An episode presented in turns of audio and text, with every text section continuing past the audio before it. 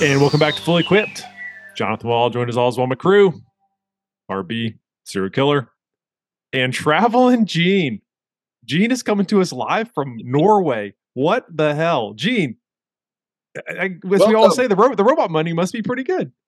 Greetings. It's 6 o'clock at night I'm on an island outside of Stavanger, Norway, and I got to tell you, man, living's pretty good out here. Flew into Oslo yesterday, drove 8 hours today. Sitting out on this deck, looking out over the fjord, and I can't complain. Going to go hike Pulpit Rock tomorrow, and I've got 3 hikes planned for the next 3 days, and then off to Bergen, another hike. Then I'm back to Oslo, flying down to Madrid, and a week in Sevilla, where I'm going to eat and drink like a Spaniard, eating ham. Looking forward to it. So what are we talking about? Is this a golf podcast or what? That's a travel podcast now because you're in Norway. RB was at Memorial. Chris is in his car. I'm at home. As we're recording, I'm in a rental car. You're in a rental car. I'm in a rental car. You back in Boston? Not in Boston. I am actually down in Orlando and working out of our Orlando studio with maybe moonlighting in the evenings with Mickey and doing the Disney thing. As I was about to say, if you weren't, I was going to be concerned. Oh, come on, you know me better than that. If I'm in Orlando, I'm doing something Disney and or Universal related. Can I tell you something really quick? Not to totally hijack the podcast, even though this is a travel podcast. If you didn't know already, but I'm taking my son to Disney in August, even that's probably the worst time of the year to do that. And we're going to go do the Star Wars experience. We're going to stay on the ship and get a couple of days and do that. I didn't realize when we booked it that they're shutting that thing down like a month later. So you guys are going to be close to the last to experience it. Yeah, we are, which is going to be exciting. I might have to get some tips and tricks from you before we head that way. We're going to try and hit up all the parks, plus do the Star Wars. Nice. So, be fun. RB, we haven't gotten to you yet. You're at Memorial, your first time at Muirfield, first time trying out the famous milkshakes. How was it? It was good. It was a milkshake. Wow. Now them's fighting words because everything that I've had them before from the times I've been there. They're pretty amazing. You're kind of saying that's like a 5? No, it's a really solid 7.5. Okay. It could be way worse. It was, you know what I mean? Again, it was a very, very solid milkshake, and all the ingredients that are great. I just got chocolate. I like chocolate. I don't want to test this. No, I didn't, because I don't want the peanut butter and all that other stuff in it. Not that I don't like that stuff. It's just I was like, I just want to go classic chocolate. But it was good. Classic chocolate. Again, I kind of had this in my ear. I built it up in my head, right? There's very few experiences where I think you're going to build something up and it's still better. One of those would be Augusta National. Just walking on the grounds and being like, holy crap, it's way cooler than you even imagined. But other than that, it was great. It was a good couple days down in Ohio. And there's a lot to see. And that's one of the things we're going to talk about. And there's, something you wrote about a couple weeks ago, which I know you're going to talk about your testing today. Maybe I don't know. I'm not going to say that you're a trendsetter, Jonathan, but maybe you writing about this golf club just had a couple more people think about putting it in their bag. We never know.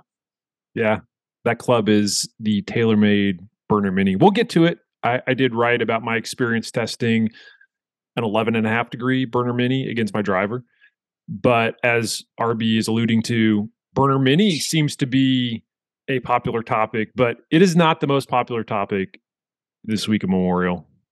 It's got to be the Titleist irons, RB. This is a weird one for me because Titleist has historically launched product. So for those that aren't aware, Titleist is one of the OEMs who releases their irons on an every other year cycle.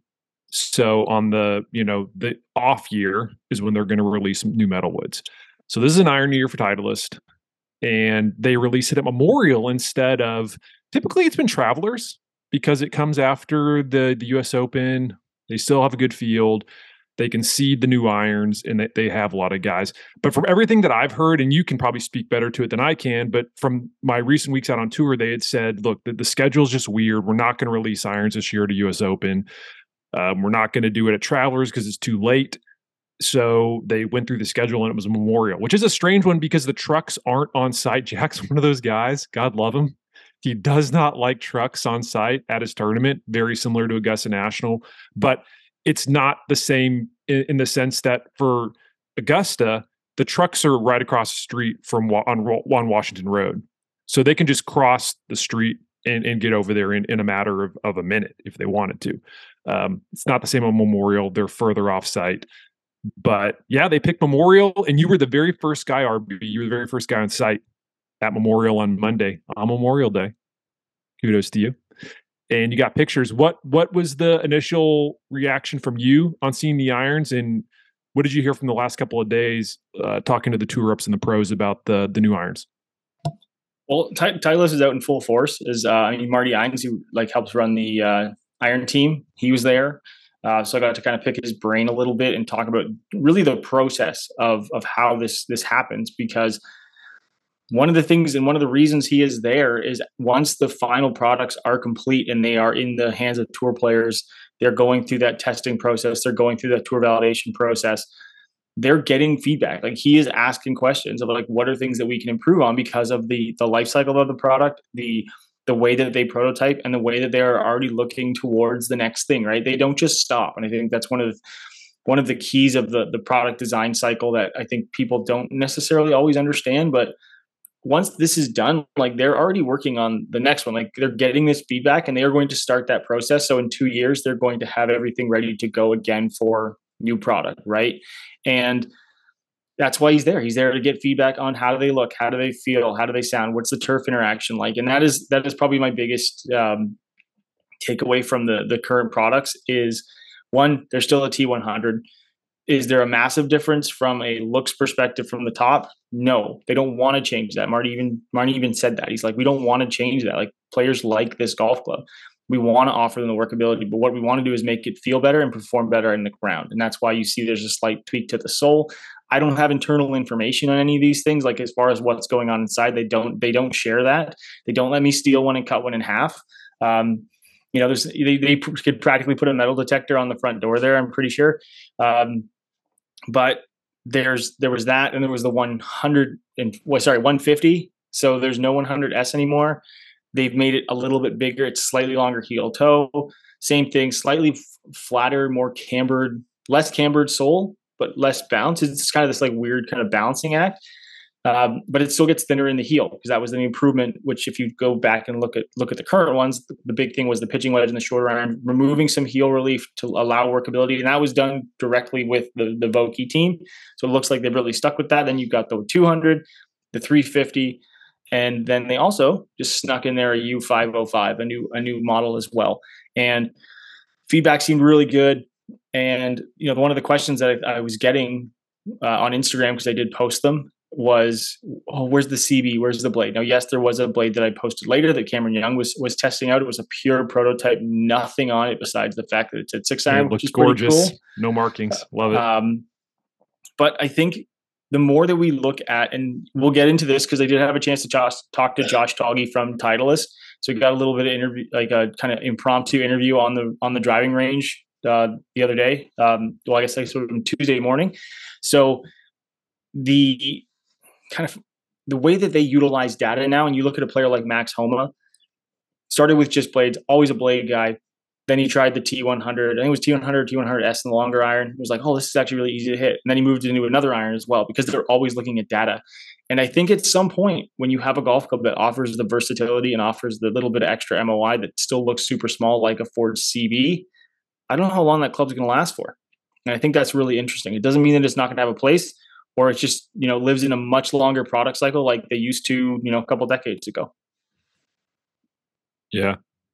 I mean, the Cameron Young iron, it's pretty cool, I got to say. That was one of those things where I walked on the van and I'm looking down at it and it's sitting up against the door, like they have these sliding doors, you walk into a grocery store, it goes, right, there you go, it's the first sound effect of the day. And I looked it down. I was like, oh, that's interesting. And I pick it up and I do the whole, like, you know, we are sometimes access to privileged information. And I was like, I can't take a picture of this, can I? He's like, well, you can, but as a, you know, I think I said last week, yeah, you can take a picture of this, but it'll be the last picture you ever take in this van. And I was like, okay. Yeah. But he took it out to the range, and you know, that is free game. So, it looked really cool. Obviously very specific to him, similar to like a JT model or the Webb Simpson iron. That's what I was wondering, if he's going to get his own. Again, I think they're maybe working towards something like that. And I'm not saying that it's a program that'll ever come to retail, but I think they're really looking at how these profiles fit different players. And as they elongate the release cycle of blades and of these forged cavity backs, we're going to see maybe subtle tweaks in models as they come out, right? Because they can do a line of heads, and then, you know, we'll do a certain number with like a leading edge relief or whatever, right? And all of these different things, kind of like they did back with the original 600 series years ago and models before that, they were only tweaks. They weren't like fully retooling everything. And I think that could be the way that Titleist is looking to kind of fit into that category outside of the T-Series, which I think for most golfers and most players is really what's gonna fit into the clubs. And I think, you know, as much as we talk about the T100, that T350, I think a lot of regular golfers are going to like that golf club. Nobody wants that golf club. They all want to play the T100 and the T150. I don't know what it is. I mean, everybody talks about the smallest profile, even if you're not really, if that's not gear for your game, everybody gravitates towards that. But to answer your question though about, you know, what is Titleist doing with these, you know, custom irons for pros?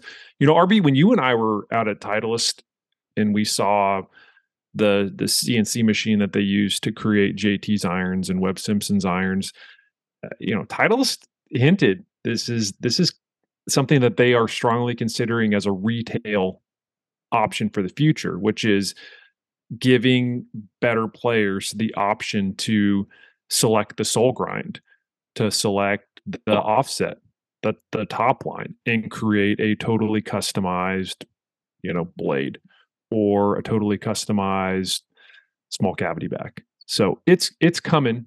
They're working on it. To get there, you're going to have to ramp up production and really put a lot of money into this. But I think they're seeing this, kind of them testing the waters to see if this actually works. And I think they're seeing that it is. And that's why when I saw that iron, I'm like, here's another one. So yeah, and that, as I said to JJ on the van, I said, is this a Mr. Knudsen special? It's Scott Knudsen, who is the guy who does basically runs the machining of a lot of that stuff. And he goes, "Yep, you bet it is." And I said, "See, this is like, you know, the tour guys get a lot of credit because they work with the best players in the world. They get that feedback there, like the communication, the sounding board, and the trusted people that are really associated with like who those players are talking to on a week-to-week basis." But, you know, to give him credit, I think, not that he's looking for any, but, you know, people like Scott are the ones who, you know, take an idea and like bring it to life. And I always think that's probably one of the coolest things about the production process that people don't see, is the engineers and the designers and the machinists that physically make product. And it's, you know, it's no different than, you know, it's cool to see a robot hit golf shots, but to actually see one of those things get put together, like what Gene does, like that's just freaking cool. Like to think about conceptualizing it and saying, I wanted to do this, and then actually have it be able to do it, I think is probably one of the coolest parts of it. So there's a lot of cogs in this machine that create product. And for these irons, I think people are really going to like them, and they're very, very focused on what each model is designed to do. It's why they only have the four main models in this T series. They don't have a bunch of different lines. They don't have a bunch of different product. And I think that focused approach makes it easier for the golfer, it makes it easier for the consumer, and it makes it easier for fitters as well. They do have a couple different finishes though. I saw the black version. They did. Cool. Yes. I think that's a Lanto Griffin thing. I think Peter Malnati actually had. Was it his? Oh, okay. He was. Yeah, Lanto so would as well. Would as well, because he's a T100 black guy. But yeah, I missed out on seeing those, unfortunately. Yeah, they look really clean. Anyway, they're going to be coming to retail soon. That's the next question that everybody always has: is when are these coming out? It's going to be, I would say, later in the fall would be my guess. Is when you'll see these come to retail, but they are coming. So yeah. Get excited. and we'll test them. I know Gene's itching to get some on the robot. That's the next thing. I can't wait to see them and compare them versus last generation, especially since we just finished up. So that was going to be my question: is when can I get my hands on them? So. It'll be a good test though, Gene, because this is the obvious question that a lot of people have. When RB posted pictures, actually one of my buddies out there said, "And now my irons, my previous set is now considered old." And so I think this is, and Chris is laughing because he probably hears the same thing from golfers coming into True Spec all the time. Every year. Yeah. Every year. Yeah. Let's test them. I had a player message me and they're like, I just got fit for T100. Should I wait for the 150s? And I was like, listen, if you waited this long to get fit for new golf clubs, what do you say, Chris? When someone, because I'm sure that's a question you get all the time. What's your response to that? Because it's like, look, if I just fit you for these, but we know these are coming now, obviously it's not a prototype, it's a finished product. That's why it's out there. It's why it's getting the press that it's getting so far. You're probably just going to wait, right? If you really want to think about it, you might as well wait, right? I actually have a different response for it. I will generally tell clients that when it comes to iron technology and companies are coming up with something that's new and innovative and really makes a dramatic difference to the player about every 3 to 4 years. So if you just got a new Titleist T100S and you've been playing with it for a couple of months, the likelihood that the T150 is going to totally blow the doors off of it and absolutely outperform it top to bottom, probably not so good. Now, the other side of that coin is that, okay, we fit you for this T100S. Everything about it is dialed in and performing exactly how we need it to, want it to, checking all the boxes. And now you pump the brakes and wait for the 150. You come back in, you test the 150. It doesn't perform as well as the T100S because obviously there are changes. Otherwise, they wouldn't be coming out with a new model. So in the event that it doesn't perform, now you've waited 2, 3, 4 plus months that you could have been playing better golf with what we pitched you for originally. So it's it's kind of a catch-22. You're rolling the dice. It's a gamble. I tell people that if what we fit you for is working and we know there's a new model on the horizon, the likelihood that it's exponentially better and going to outperform what we just came up with is very, very slim. And I think from a looks perspective too, and I've always used this as my personal example, is when the MP18 blades came out from Mizuno, they're a square muscle blade. They have basically a consistent blade length from club to club. And they're very classic looking. To me, they are probably one of the nicest. I'm a 37 guy forever, but the 18 to me is that modern classic that they created. And I just love the shape of it. And when the 20 came out, what they offered which a lot of players wanted, was a slightly more tapered and reduced blade length into the shorter irons. I actually didn't like that. It got a little bit more rounded, which again, a lot of players I think are going to prefer that shape. But I looked at those and I looked at my 18s and I was like, I like the 18s.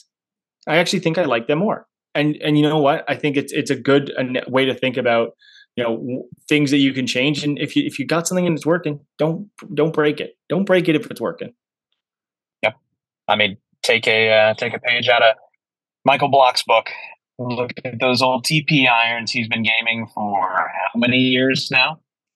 And yeah. As Jay Wall had mentioned, the lead tape is physically infused to the heads at this point. I think the only thing that Michael Block has probably changed on those golf clubs over the last 12 years are his grips. And speaking of grips, yeah, thanks, Chris. Thanks for that. Have to let you know that Golf Pride, that Fully Equipped is brought to you by Golf Pride. It was so stupid that even RB wasn't ready for that one. I know. I stumbled. What a flub that was. It's you had a perfect lie and you dug the leading edge right into the turf. But you can't blame your grips for that. That's just a technique thing. But remember, a grip is a performance piece of your golf clubs, and it's the only connection you have between you and your clubs. So it's got to be comfortable. It's got to be the right size. It has to be the right texture as well, because when you are holding a golf club and you have less tension and you have something that is really working best with, you know, the feel that you're trying to create with your golf clubs, you're going to make more confident golf swings. You're going to be able to, you know, swing the club faster. Studies have shown that you will gain yardage when you have the right grips and you have new grips because you have more traction. You know, just like you have fresh tires in your car, you're going to get a little more traction on those exit laps, right? If we're talking F1. There you go. That was not part of the ad read. But if you are looking for different sizes, if you are looking for different textures, you can check out all kinds of different options. You've got something like the CPX or the CP2, which are part of their softer category. The CPX is a great example. They use different textures on the surface of the grip to reduce vibration. And as you reduce vibration, what that does is you reduce all potential pain on missed hits and just shots in general. If you are hitting up mats or just trying to practice, so you get to practice longer, hopefully improve your golf game as well while you are practicing. And if you're someone who plays in hot, humid weather, like, you know, you're Chris and you're down in Orlando this week and it is steaming and humid and you know, you want that extra traction, you could use something like the MCC, which was used by John Rahm to win the Masters, or you can use it yourself to win some money at off your friends in your local league. Again, we can't promise anything, but you know, if you got better traction, you're going to make better swings. And if you are looking to try some grips, remember, you can go to golfpride.com and use code fully equipped at checkout. And what that gets you is free shipping on your next order for any order within the United States. There's no minimum purchase required. So you want to pick and choose a couple grips. The next time you're going to go, get your full set done, you can use that code there. So head over to golfpride.com to learn more and use code fully equipped. That's FULLYEQUIPPED for free shipping on your next order. Thanks to Golf Pride. And thanks to RB for the ad read. All right. So we were going to talk about it last week, but we ran out of time. And lo and behold, I'm glad we saved this topic for this week's pod, because TaylorMade's BRNR Mini is a topic again. And I wrote a story last week. I spoke to Adrian Rietveldt, who's one of my favorite reps on tour, just because he gives a lot of really detailed insights. And I noticed that Tommy Fleetwood, of the guys that have been playing TaylorMade's BRNR Mini, and for those that aren't familiar with the BRNR Mini, it is TaylorMade's answer for guys that say, myself included, I can't hit a 3-wood. My driver sucks. I need a reliable option off the tee. And TaylorMade has probably for the last, I guess, decade or so, they've rolled out a mini version on a few occasions, starting with the SLDR Mini. And this club is, some people call it a smaller headed driver, others call it a larger headed 3-wood. This one is 304 cc's, comes in 11.5 degrees or 13.5 degrees with a standard is like 43 3/4 length shaft. And the goal behind this is, again, it's more forgiving than your 3-wood. You can use it off the tee, but this one's a bit more versatile. And I've seen Tommy Fleetwood playing it since RBC Heritage, and that made me wonder, like, what's the deal? This club has typically, in previous release cycles, it's gained a lot of traction off the bat because it's hot. It's a hot club. It's different. People love different, especially golfers who buy all the new gear, and they, you know, buy it like hotcakes right off the bat, and then it kind of fizzles. And this one, for whatever reason, has kind of continued to gain traction. You know, we saw it at RBC Heritage, the tight golf course, perfect option for guys like Fleetwood, Shane Lowry, perfect option for those guys to use it off the tee as opposed to their driver.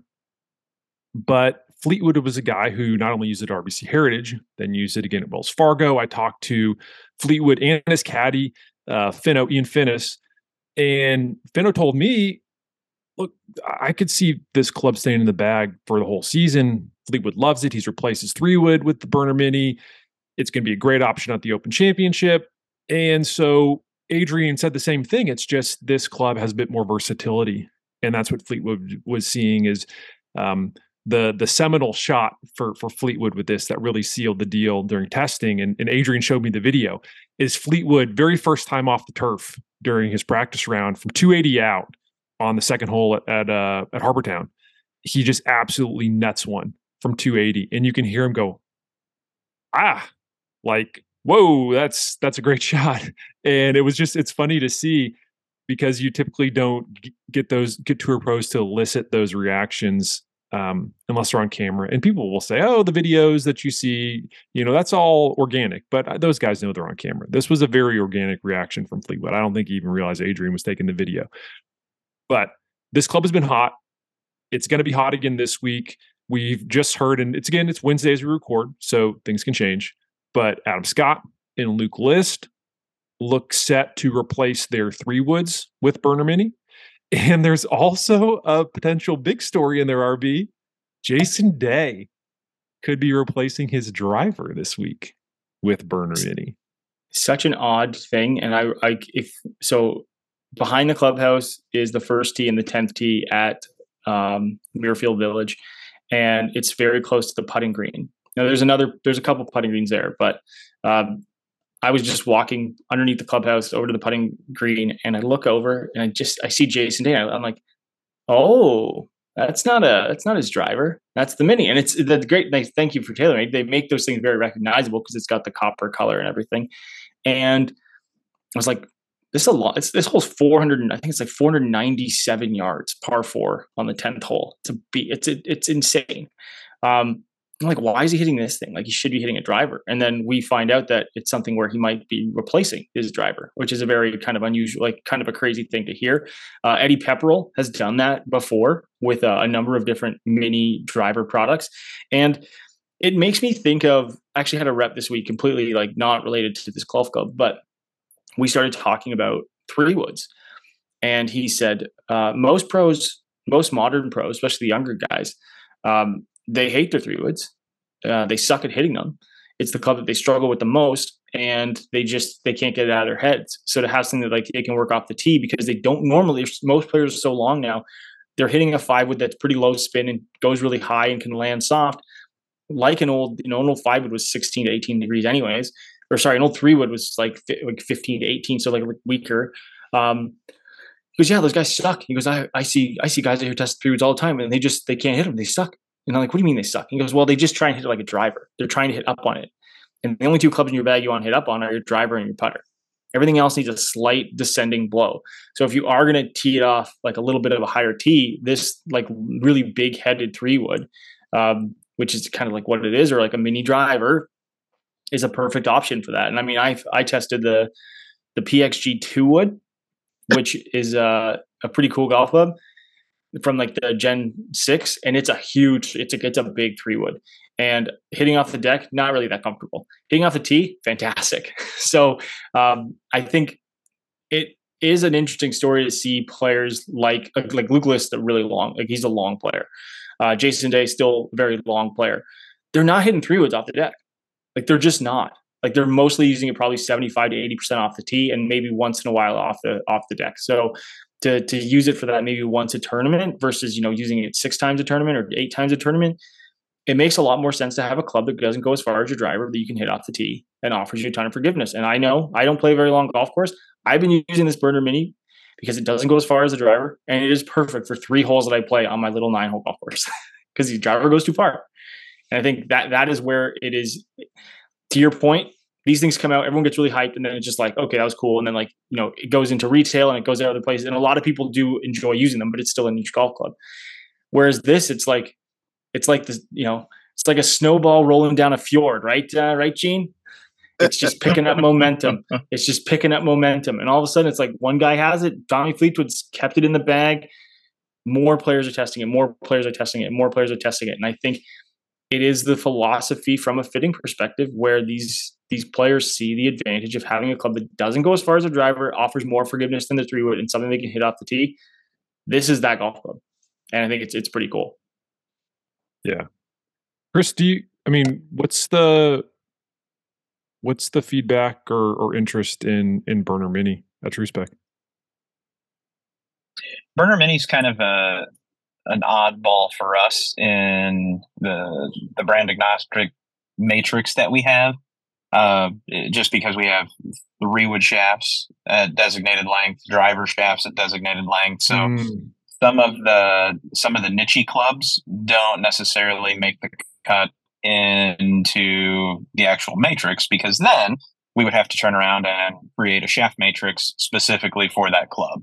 And I mean, logistically, it just doesn't work for us. So we had to pass on the Mini, carrying it in the Matrix. Unfortunately, the same thing with the Callaway Apex UW. I mean, both are fantastic clubs. Unfortunately, just for true spec, it doesn't necessarily fit the model that we have. But there's definitely been some inquiries about it, and I've had an opportunity to test it. And testing that I did with it personally, if there was a way that we could have made it work, we absolutely would have brought it in. That's interesting, but it makes total sense. The BRNR Mini at retail, from everything or everybody that I've talked to, it's sold out all over the place. You cannot find it. Yeah. It is a very tough club to get your hands on right now. But I guess I could say that about a lot of product. It just still feels like golf is in this like unicorn cycle right now, where everything's trending upwards still for the game, and that's great to see. But anyway, back to the BRNR Mini. So because we're seeing guys like Adam Scott and Luke List and potentially Jason Day replacing his driver with BRNR Mini for at least this week. I did some recent testing with BRNR Mini, as I mentioned, 11.5 degree. I'm a lefty. They only make an 11.5. I couldn't even try the 13.5. But driver for me has always been a weird club, love-hate relationship. I'm decently long off the tee, and that can be a good thing. But I just am so damn inconsistent. It's not even like I try to eliminate, again, being a lefty for those out there. I try to eliminate the right side of the golf course. I want to try and hit fades for days. And even if it's a little bit of a blocky shot, I want to stay on that left-hand side, because right for me is death, especially being on the, semi-faster side for swing speed. If I get in the snappies, that's like the one shot that I do not want to see. So, I usually try and keep all the weight out towards the toe, try and play it with more of an open face. So I manipulate the loft sleeve. I manipulate, because I'm still playing a TaylorMade Stealth, not the Stealth Plus, I should say. So not the 2, but just the original Stealth Plus, and play that at 45.5. And so I had a BRNR Mini built at 43.5 and just decided to take it for a spin. Same shaft. I should mention, for those out there that are curious, I just went with a slightly heavier weight. So I play the Mitsubishi Kylie White in a 60X in my driver. And so I went to a 70X in the BRNR Mini. And I just hit some balls and just wanted to capture some numbers. We use the Foresight GC Quad for all of our testing. And you can find the story if you want to read more about it, to get some of the additional insights, on golf.com. Just check out our Proving Ground series. And so I test it, and I get 5 in, and yeah, he probably, somebody, RB just asked, yes, I would say Uncle Gene looks like he's asleep. I'm here. I'm he's here. Awake. We should put him on the spot and quiz him after this. He is exhausted. We're going to get through the rest of this pod and try and keep Gene awake. I'm doing my best. I'm sitting outside freezing my ass off, because I figured the cold was going to keep me up, but the jet lag. Oh man, RB just dropped it in the Zoom chat. You don't have to talk yet, Gene. Don't worry. Well, if you got something to say, you can say it. But we're not put you on the spot. Listen, I like milled putters too. I'm a big fan, so I think they're great, and I'm all for it. Gene's definitely been listening. No. But real quick, you know what? I was thinking about this. I think this is a great test idea, and we could do it in the TaylorMade family. Is to get like a 9 degree driver, the 11 degree Mini, and then 15 degree 3-wood. With the different link shafts, and just show for our, typical 95 mile an hour, what the benefits are of each, and kind of show at a neutral attack angle. And, for some golfers, the driver might work if they swing up on it, to your point, about kind of, fearing, well, for you, it's fearing the right. For me, it's fearing the left, but it's the same thing. But, if you're maximizing distance, you're swinging up on it. If you're starting to become concerned about that, you're going to get a higher launch, but realistically a higher spin, which will add to control. But as we've done previous tests with hybrids, driving irons, and five woods, what my theory is, and I haven't tested it, is it's going to fit right in that middle category where it's going to be longer than the three wood. It's not going to be as long as the driver, but it's going to give great launch and spin characteristics that are going to give you an option that if distance isn't absolutely critical and control is, you'll find some pretty interesting middle ground, or at least that's my hypothesis. Yeah, we should certainly do a test with those three. I think that's one that we need to put in the can for here in the next month or so. But if you go to golf.com to take a look, I posted my dispersion. I just hit five balls with each club.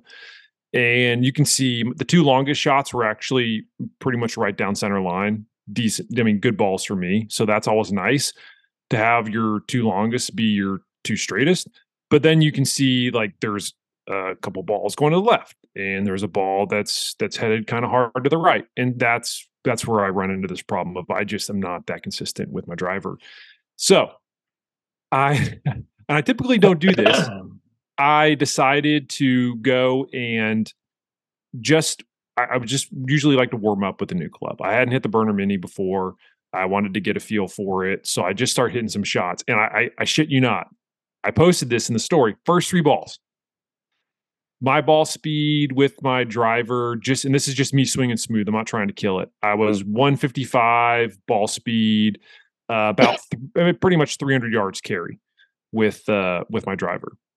I was 152.5 with the first three golf balls with the BRNR Mini, and I was about 280 yards on average first three balls.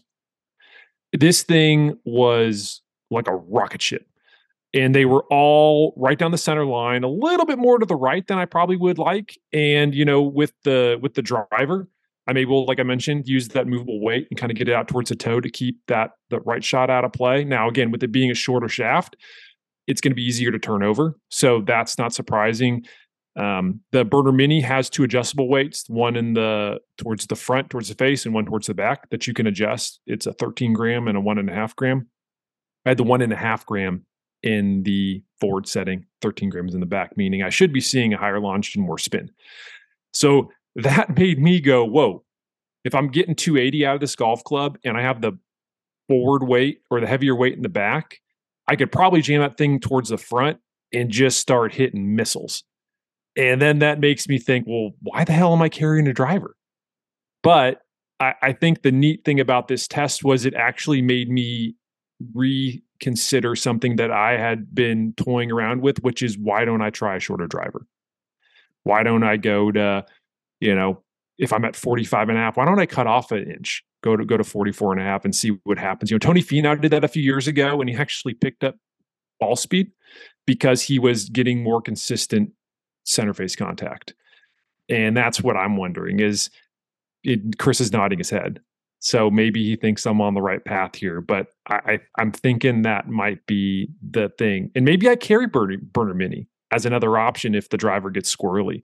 But I did love this test because it proved that BRNR Mini does exactly what I needed to do. I need a good, reliable option off the tee. This one I feel like has that DNA of being a reliable option, but it also sends me down another path, which is, all right, I think this is telling me that I need to try a shorter length driver shaft, and maybe that's going to help me out. So I loved this test. It was great. And the spin numbers with the BRNR Mini were really good.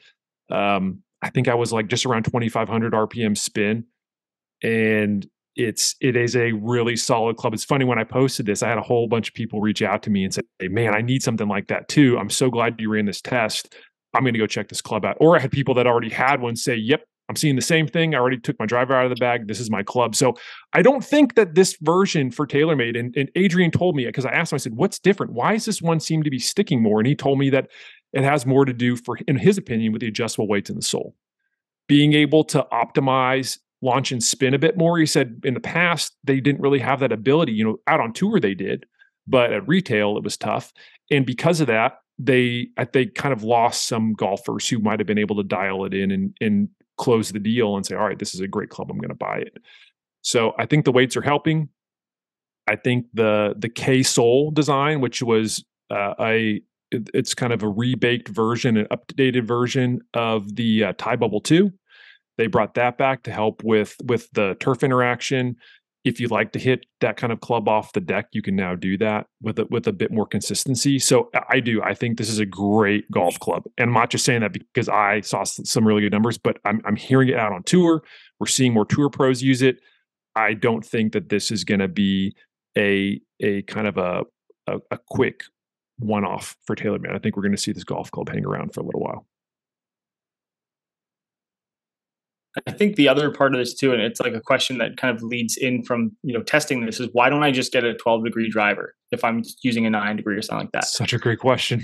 And the problem is the physics of the head size versus shaft length and how they perform. Because if you have an 11-degree golf club, has a center of gravity closer to the club base, and this is a perfect, almost kind of very similar to our similar loft test when we did the hybrid, the fairwaywood, and the iron. Because they were all basically right around 21 degrees, give or take a degree. And the 7-wood, with its further back center of gravity, launched the ball way higher because of the center of gravity location relative to the club face. But if you have a 14-degree driver way back in the head with the center of gravity, the thing is just going to launch so high with so much more spin that you're actually going to lose the potential distance. You're robbing yourself of that because you're creating very poor dynamics. Versus, say, a 13.5-degree 3-wood, which has a center of gravity close to the club face. And although it is smaller, and from an MOI perspective, it might be a little less because of the head shape, you're actually going to produce less spin, but you're going to get more out of that golf club from a distance perspective because of all of those things that come together. So loft for loft, they're not always equal. Just like, if again, you go back and look at our test from the 7-wood, 3 hybrid, and 3 iron, you can't just say, well, you know, if I just want to hit it straighter, I'll just go to a 12-degree driver versus my 9-degree, or I'll find a 13.5-degree driver, take a 12.5 and loft it up. You are going to hit moon balls because the physics of impact are very different with a 460 club head versus a 300 series CC club head versus a 200 CC club head, or a 150 CC club head if we're talking about a hybrid. So all of those things are not equal. Loft is not equal. It's about all the other elements that go into the club head design. So that is why it's not just a lofted up driver. It's a club specifically designed with a center of gravity to, as you know, Tommy said, or Tommy's caddy said, like, it launches way lower than a standard 11-degree driver. If you put those things head to head, that 11-degree driver is going to launch multiple degrees higher than the Mini because of its design. And I think that's why, you know, it does fit a different role.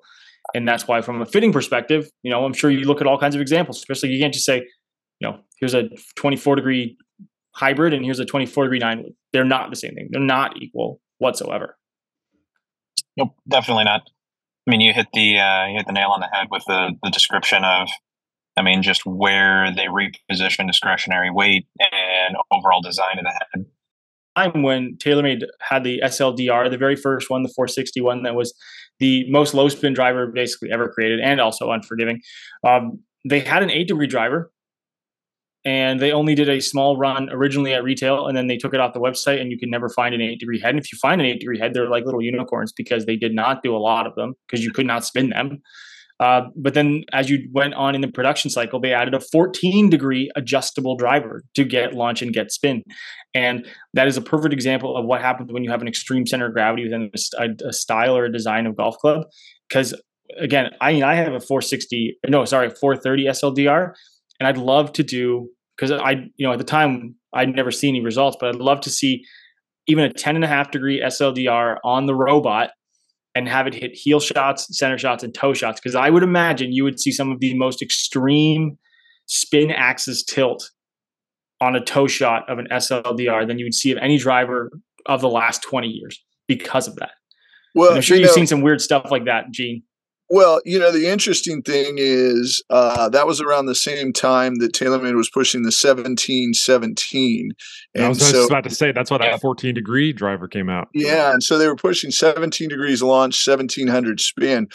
The problem with getting 17 degrees launch, 1700 spin is you would have to dig a trough out about 6 inches behind the tee to swing up on the ball to be able to get that, because, or you'd have to have a tee that was like 3 feet high. I mean, it was next to impossible to really get that launch angle. But what was interesting was we actually came close with the robot.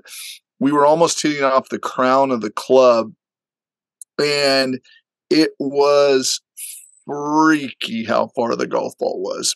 But it also was freaky how inconsistent it was, because the spin was so low and the ball was launching so high that environmental conditions, i.e. wind, really started to come into play. So it's like anything in golf, and I think that, you know, this topic really highlights it.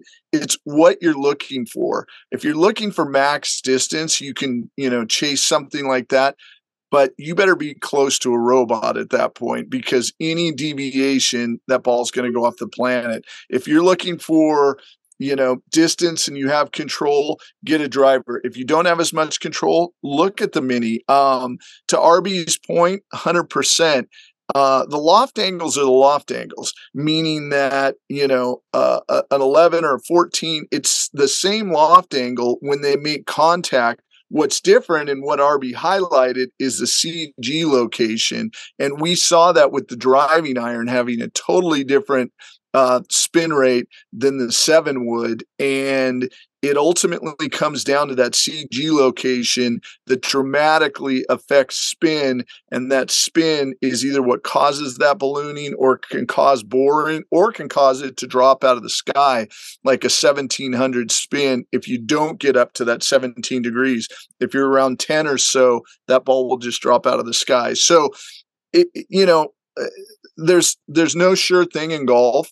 It ultimately comes down to what are the strengths of your game, what are the points of your game that you're looking to enhance, and then you start looking at these different implements, i.e. equipment, to figure out which one can maximize your goals the best. And most of the goals of amateur golfers are distance, followed by a pretty far second control. But I think golfers should really have an honest conversation with themselves when it comes to control, and bump that up to at least 30-40% of the equation, and then start looking at these options, because everybody just looks at the pure distance option.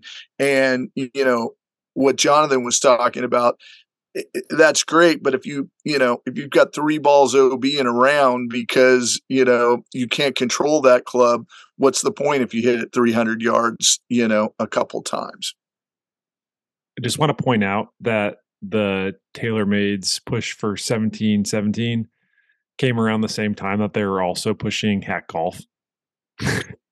Those are some weird years for TaylorMade, where they were openly promoting golf holes that were the size of like manhole cover. And just an interesting time in the life of TaylorMade. I remember those years. Well, do you remember at the show, they came out with these, they were like the equivalent of design cars. They came out with heads that had pins on them. Yep. And they had all these prototype heads to show what the potential was if there was no rules applied to the game. And that was a wild show. The Moab driver. Yes. Yeah. Mark King was really pushing hard for, you know, alternative rules. The problem was the majority of golfers did not know that the USGA was what limited them from, you know, having this, you know, futuristic club. And so it never took off, because TaylorMade didn't have the bandwidth to convince golfers that they needed a new set of rules. And, you know, it was a pretty steep sell, but I got to give it to King for thinking out of the box on that one, because it was, came up with some pretty wild stuff. Yeah, you did. Okay. So we were going to talk about, Arby had a chance to talk to Rozang, the Stanford superstar who just turned pro this week at the Mizuho Americas. But I want to save that for next week, give it some proper space so that we can go through, because he during the interview, he actually pulled some insights that I think the weekend golfers out there are going to be able to glean and to appreciate. And I just don't want to jam in here at the end. But I do want to, before we get into the RB's interview with Josh Talge from Titleist, we just finished up ball testing with Golf Laboratories and 40 golf balls. Gene passed over the data. And I just want to tease this. We're gonna hold off on doing the full download on ball testing on the podcast and on golf.com until Gene gets back from his boondoggle. But the one thing that I did notice as I was quickly going through it, and I love this about our robotic testing, because this is why we do it, is it strips away all the biases. We have the robot hitting, delivering the golf club the same way. We did driver, and we did a half wedge shot, meaning like 50 yards. And I was looking at the numbers, and something stuck out to me right away. Spin rate delta on the spin delta on driver, that delta from the highest spinning to the lowest spinning, 600 RPMs, not a lot. Now, if you go to the half wedge shot, that delta goes up to 3,300 RPMs. And Gene, and you guys can all tell me I'm crazy or agree, but I think that when you see a delta that big for a critical shot, because everything around the green is important, you need to know what your golf ball is going to do, how that golf ball is going to react. Do you want that golf ball to hit once and stop? Do you like your ball to check and then trundle onto the hole? Do you need it to stop on a dime? You need to know what that golf ball is going to do. And I think seeing a 3,300 RPM delta between the highest spinning and the lowest spinning on a 50-yard shot, it completely validates the importance of starting around the green and then working your way back. Because if there's only a 600 RPM delta on driver, you can probably play pretty much any golf ball you want in and amongst those 40 golf balls, and you're gonna generally be okay. And you can change the loft on your driver and really adjust that 600 very, very quickly, which you can't do that with a wedge. Yep, you're 100% right, RB. And that's the important thing, is starting from the green and working your way back, and that's the biggest insight that I've seen so far. We'll get to the rest when Gene gets back, but again, I just wanted to point that out. I think it's really cool, and it's one of the reasons why I love robotic testing. Well, and I'll just tease a little further. We tested Surlin and urethane golf balls, and that's where. And so, there's some really interesting data in this. We found some real values in there that they're not quite urethane, but they're close. We found some that just didn't spin very well, and we found some that spun a tremendous amount. But the key is being able to deliver that to the consumer so that they can determine, okay, I can't afford a urethane golf ball, but give me some good Surlin options. And we're going to be able to look at that. We're going to be able to tell you the urethane options. But I think the 600 RPM of spin with the driver is kind of critical too. And I'll tell you why. You swing at 100 miles an hour and you're at 2,800 spin, and all you need to do is change the golf ball and you can get to 2,500 spin. That can potentially get you 5 to 6 yards of distance without doing anything else. And if that ball is within the category of a ball that spins off of the half wedge as well, you just got a twofer there. You've lowered your spin on the driver, and then you still have greenside control. So that's why you can do that now. Exactly. I mean, yes. you can, because a lot of these golf balls, especially on the higher price point, you have to pay for it, but they decouple spin and launch. Absolutely. At the top of the set and at the bottom of the set. Yep. And that's what we saw. Your conversation. Yeah, no. But you're 100% right. And that's what's exciting about this data set. Is now we can show that and say, hey, here's a low spinning option off of the driver. If driver spin, if you need to reduce 300 RPM spin, which a lot of people, kind of fight with, and 300 RPM is still 300 RPM, whether you're swinging at 90, 100, or 110, it's still going to give you some distance. But then on the half wedge shot, it still has these robust spin characteristics that offer greenside control. So that's where I like to combine the two. I agree with you 100% from a fitting standpoint is that you start with the half wedge and move on. But I think it's also important to go, okay, out of these 40 golf balls, now that I've selected these golf balls that give performance characteristics off the half wedge, let's start looking to the ones that spin a little less or spin a little more based on whatever characteristics you're trying to fine tune with the driver.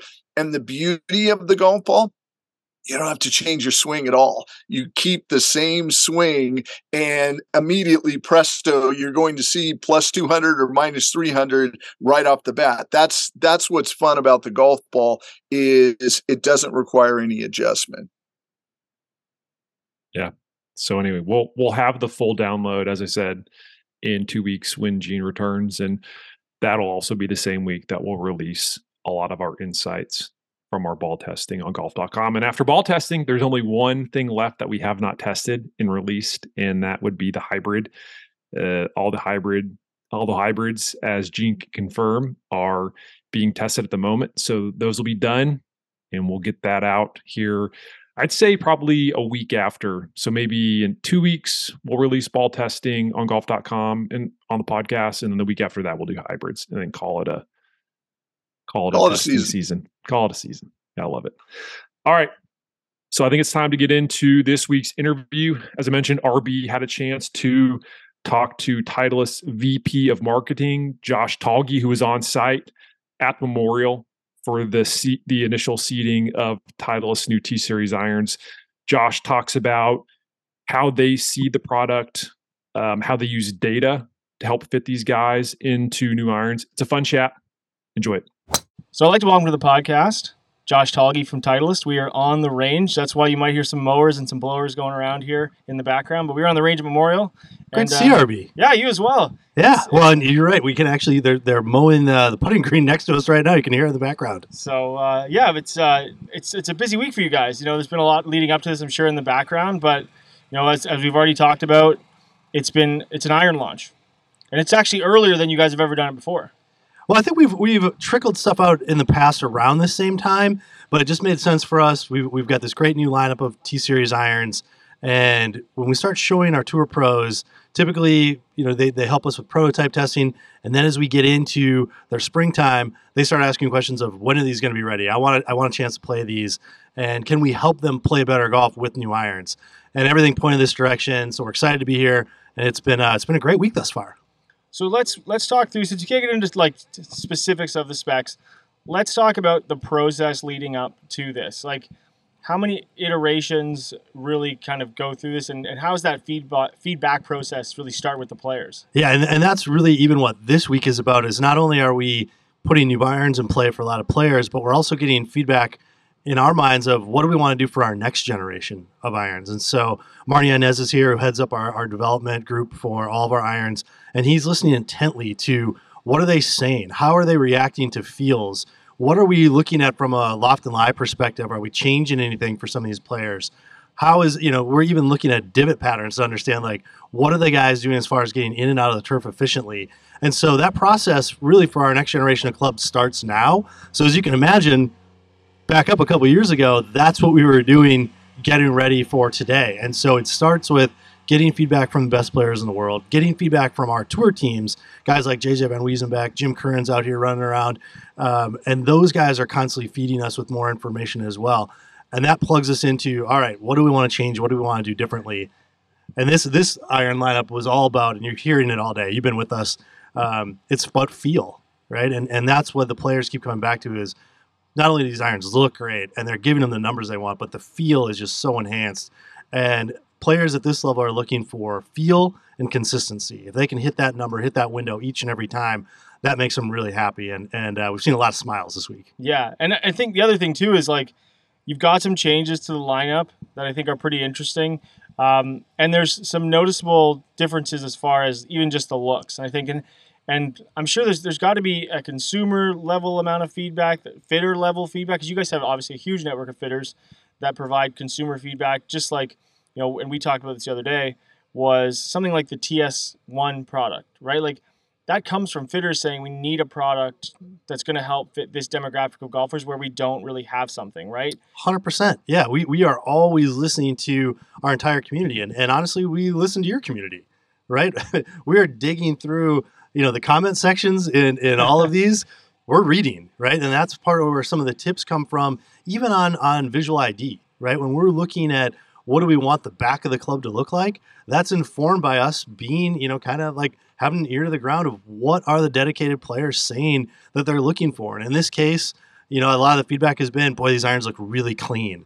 And I'm so glad to hear that, because that was absolutely the goal, was to make this classic looking iron that's just packed with so much technology inside, but everything is really born of tour and almost looks like they're graduated versions of MBs. Yeah. And I remember I made the joke a little while ago where, you know, it's sometimes it's going to be really difficult to help, like, kind of satisfy every consumer, right? Because, you know, you always hear, man, this product is so good, I don't want them to change anything. And then there's like a subtle tweak where they really don't change much. And then people are like, well, it kind of looks like the old one. It's like, well, that was kind of the point, because, you know, there is this, it's a small evolution, right? It's the ability to identify a product from, first off, from a consumer level, so they know what it looks like in a store, right? Everyone knows what a, you know, Lamborghini has a very distinct shape, right? Yep, exactly. Yeah, and I think for us, there's a couple of points there. There's one, yeah, we do want to have some consistency to what we're doing, but two, when you're talking about irons, very different than when you're launching driver. Irons, this is all about scoring. This is about consistency. How can we make sure that each and every time you put a good swing on your 7-iron or 6-iron, or even up into utility irons, that it's going the distance you want? Because you are really trying to land that ball as close to the pin as possible. And that's really important. And that's really where these irons are shining, is that we're seeing these great consistencies. But from a look standpoint, it's fwn the first couple of days, you know, when guys just look at it and they're just like, oh man, these look good, right? And it's fun to read the comments on the internet. Yes, there's still positivity, you know, even in the Twitter sphere, when you've got something that looks really pretty like this. So we're excited about all that.